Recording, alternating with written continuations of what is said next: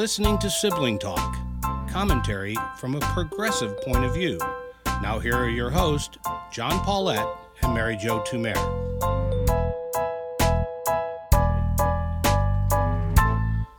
Hello, I'm John Paulette. And I'm Mary Jo Tumer. Mary, I do not know how many times you and I have said, okay, Trump has done something crazier than all the crazies. He is the Lord of crazies. And whenever we think that, he does something more. And now we find out that he was convinced that uh, the Democrats were going to dump Joe Biden and replace him on the ticket to run for president, either with Hillary Clinton or with Michelle Obama. And so uh, Trump concluded from this, because he's like the political mastermind, that he should not criticize or jump all over Joe Biden. This, I guess, was before the Ukraine, uh, because otherwise he would run him out of the race, and then he'd be stuck running against Hillary Clinton, who we already know can get many more votes for him. I. Just, I'm so I, sorry to laugh, but I, I read that. I read that and I thought, wow, you know how we used to say, is he an evil genius? So let's just shorten that. He's evil, but he's not a genius. But I think part of that, the kind of predicate of it is he was convinced that he was the one that damaged um, Liz Warren. Really? And that's yes. Yeah, so that and that's why she didn't do better in the primaries. So you know because his ego is so huge, right? So he thought, well, if my talking about Biden has that same effect on him, then you know, maybe I should just go light on him because I don't think I can beat Hillary twice or I can't beat Michelle Obama. But the thing, the the fact that he thought that the Democrats would go against their process and not give Biden the nomination tells you about something else we've talked about is how little he understands the process that ended up propelling him to the presidency? He he doesn't, and I, you know, I, I I'm imagining like you're a good, hardworking, responsible young woman, and you get a job in the White House. That's a big deal. Your your family, everybody is congratulating you.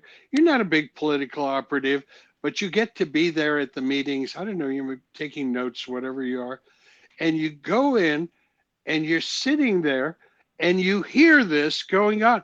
What could you think? You think this, no, this is like crazy stuff, but I'm in the president's office, the Oval Office. It is so nuts. And he's sitting here thinking that because he called Liz Warren Pocahontas, that's the reason why she's not winning. Right. Instead of understanding the complexity of the Democratic field at the time. So it goes back again to how um, how much he simplified what is otherwise quite complex. And you know, John, sometimes I think that's why we are where we are today. Because if you remember early on, before he won, there were these like kind of memes and jokes that Trump was like the old guy sitting at the end of the bar, just saying stuff like, yeah, you know, we gotta blow China up, stuff yeah. like that. And, you know, just like very simple reason, a simple explanations or um, uh, solutions to very complex problems. But that's how he governed. And then as a result, that's how he saw what was happening in the Democratic race. And the one meeting, it was like a a foreign policy meeting or something, and he broke in to start talking about that with whoever his advisors were. Sure enough, they're like, Mr. President, that's not what this meeting is about. I don't know who reported on that, but I thought, oh my God, this is so crazy. So, well, and apparently, not only is he there, you know, spewing old guy at the end of the bar kind of stuff, but he surrounds himself. I guess everybody does this. Surrounds himself with people who think like this.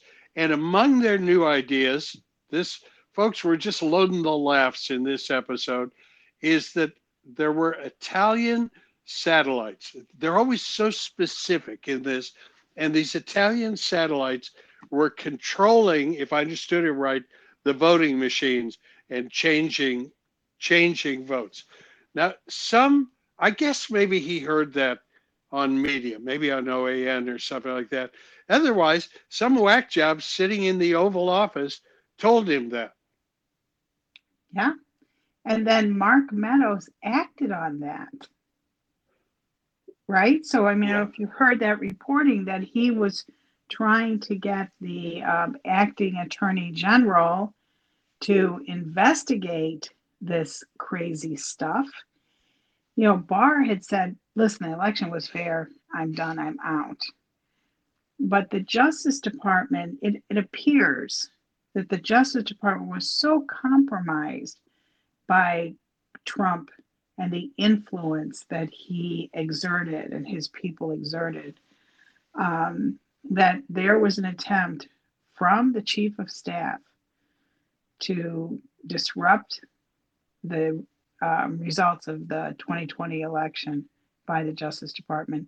That's really frightening stuff. I mean, so there's the like funny part about it, and then there's the frightening part about it. There is. And you just mentioned the Justice Department was compromised. I mean, it's the other thing that's on my mind today. Let me tell the story. I think the woman's name is Jean Carroll. Correct me if I, I have that wrong. And she was a woman of considerable accomplishment. And she has claimed that Donald Trump, now this is all kind of strange, but that he was in a changing room with her. I don't know quite why Donald Trump was there. And he pushed her, uh, put his hand down her pants, and uh, and raped her. That's what he said. Donald Trump responded to this. No way. She's not even my type.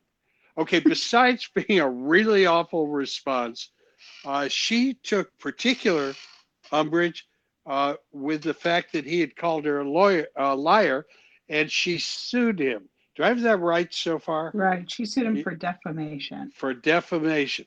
And that was filed originally in the state courts, but Bill Barr moved it to a federal court and changed the defendant from Donald Trump to the United States of America. And what Barr argued was that Donald Trump, in saying that she was a big liar and not his type, and that all this was crap, was that he was acting in his capacity as president of the United States. And therefore, you can't sue the government for what, what they say.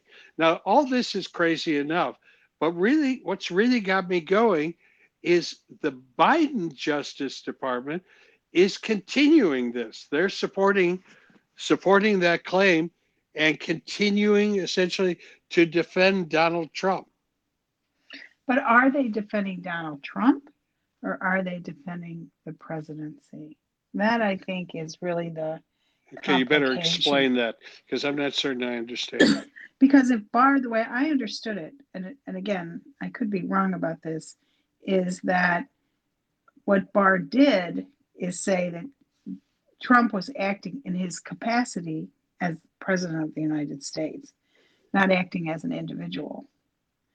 So there's a distinction in the law between whether or not you did something in your individual capacity or you did something in your um, professional or governmental capacity. So my understanding of what the Justice Department is fighting is continuing the fight on is that the president cannot be sued for defamation in his capacity as president of the United States.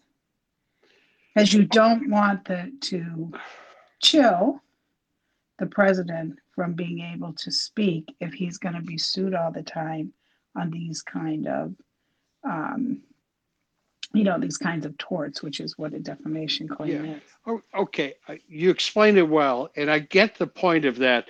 But can't we tell the difference between let's say President Biden saying anybody who doesn't support infrastructure or voting rights is an uh, idiot and a racist. And understanding that's part of political speech and uh, speaking as a president.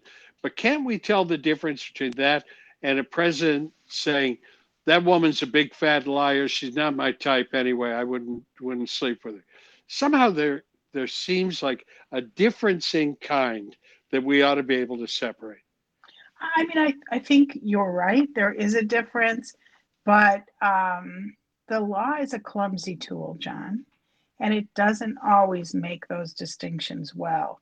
So, in other words, if um, if Biden is fighting with Joe Manchin, for example, about you know what Manchin, and he says, I you know Manchin said, "Oh, the president told me that." And he said, "No, he's a liar. I never said that." You don't want Manchin to be able to sue the president for defamation. You don't want that, right? Because you're going to affect political discourse. So this was a non-political uh, matter, but it's just um, it's a it's it can be gray there in the middle. You know, it's one of the reasons I never agreed with the uh, Clinton case on the lawsuit being able to go forward against him on a personal matter. Do you know what I mean? Because Yeah. these things, they always have consequences that we can't anticipate today. And I suspect that that's why the Justice Department, um, under Merrick Garland, has said, we don't like Trump and we don't like this thing, but we are not going to be party to weakening um, the ability of the president to act in his presidential capacity. Yeah. That's my guess. I don't Yeah. know that. No, but I, I think you're absolutely right. And I'm certain Merrick Garland and the people he has around him has thought through uh, the intricacies of that law and have gone ahead and made a decision as bad. And I'm going to admit the fact I just like bad crap happening to Donald Trump. You know, that's that's like my judicial philosophy. If I was sitting down on the bench with the robe and everything, I would say to my uh, fellow justices, okay, anybody got an idea on how bad crap can happen to Donald Trump? And then we'd like put that all out on, on the table. Well, what you are not, my friend, is an institutionalist. Joe No, Biden, on the other hand, is very much an institutionalist. So this is like the the episode where we jump all over the place. I think because Trump, Biden is such an institutionalist is one of the reasons he's not come down harder on Manchin because I'm not so sure that he doesn't agree with Joe Manchin about the filibuster. So this is what so the thing about someone who's an institutionalist is the decisions they're going to make sometimes are not going to feel good to those of us who are more results oriented and less process oriented.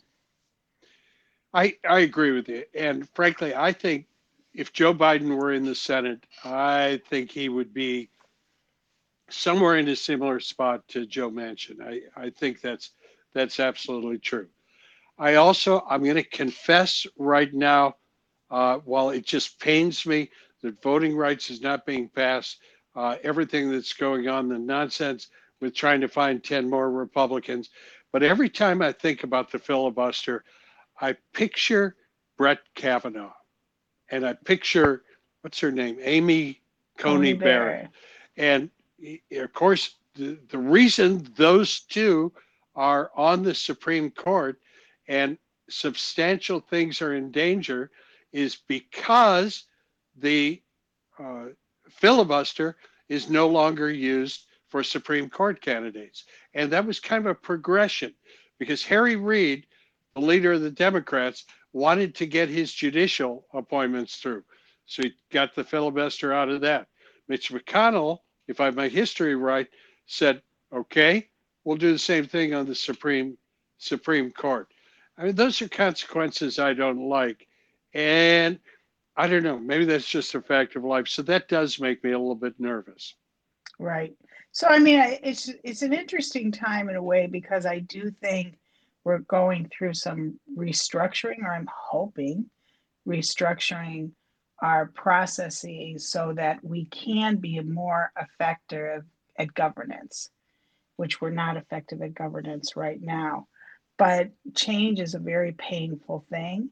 I think that to go back to the Justice Department, I think they're going through a very painful period now where they're having to figure out, Yeah. you know, what do, what do we do? It's Mhm. tough, and I, I- I understand it because I'm I'm going through a very painful period. I folks may not know I have gone back to work and I have a work schedule every day this week. And I asked today, I asked my boss, and do you know when you have a job, they generally expect that you're going to keep coming in every day, day after.